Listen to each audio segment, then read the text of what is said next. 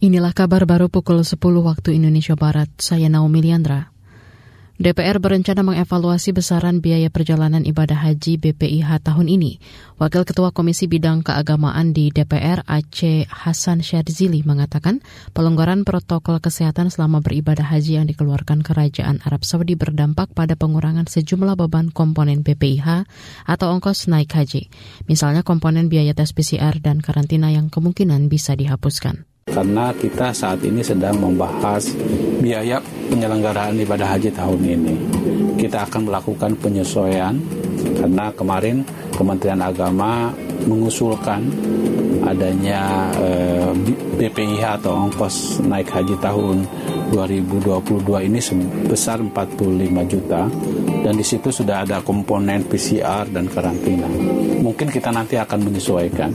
Kita akan bahas dan melakukan penyesuaian terhadap perubahan eh, kebijakan yang dilakukan oleh pemerintah Arab Saudi itu. Gitu.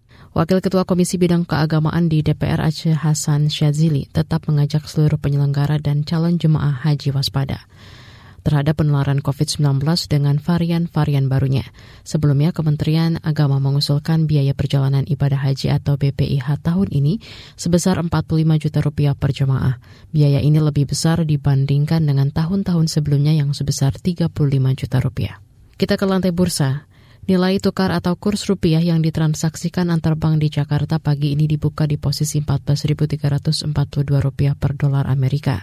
Posisi ini melemah 9 poin atau 0,07 persen dibandingkan pada penutupan perdagangan sebelumnya sebesar 14.333 rupiah per dolar Amerika. Sementara itu, IHSG di Bursa Efek Indonesia pagi hari ini dibuka menguat 16,15 poin atau 0,23 persen ke posisi 6.968. Sementara kelompok 45 saham unggulan atau indeks LQ45 naik 3,45 poin atau 0,34 persen ke posisi 1007. Kita ke informasi lain.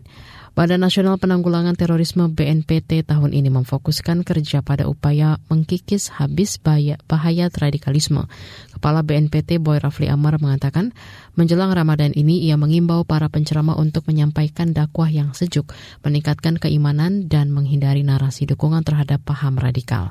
Himbauan itu disampaikan Boy Rafli saat mengunjungi pondok pesantren Tebu Ireng di Jombang, Jawa Timur.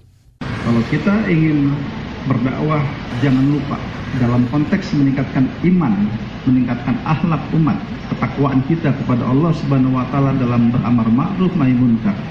Tapi kita juga jangan lupa prinsip subul waton minal iman yang diwariskan oleh leluhur-leluhur hebat ulama-ulama besar Indonesia yang berasal dari Jombang.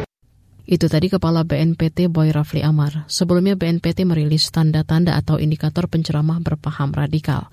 Di antaranya mengajarkan paham anti Pancasila dan khilafah transnasional, mengajarkan paham takfiri eksklusif dan lain-lain. Demikian kabar baru KBR. Saya Naomi Liandra, undur diri.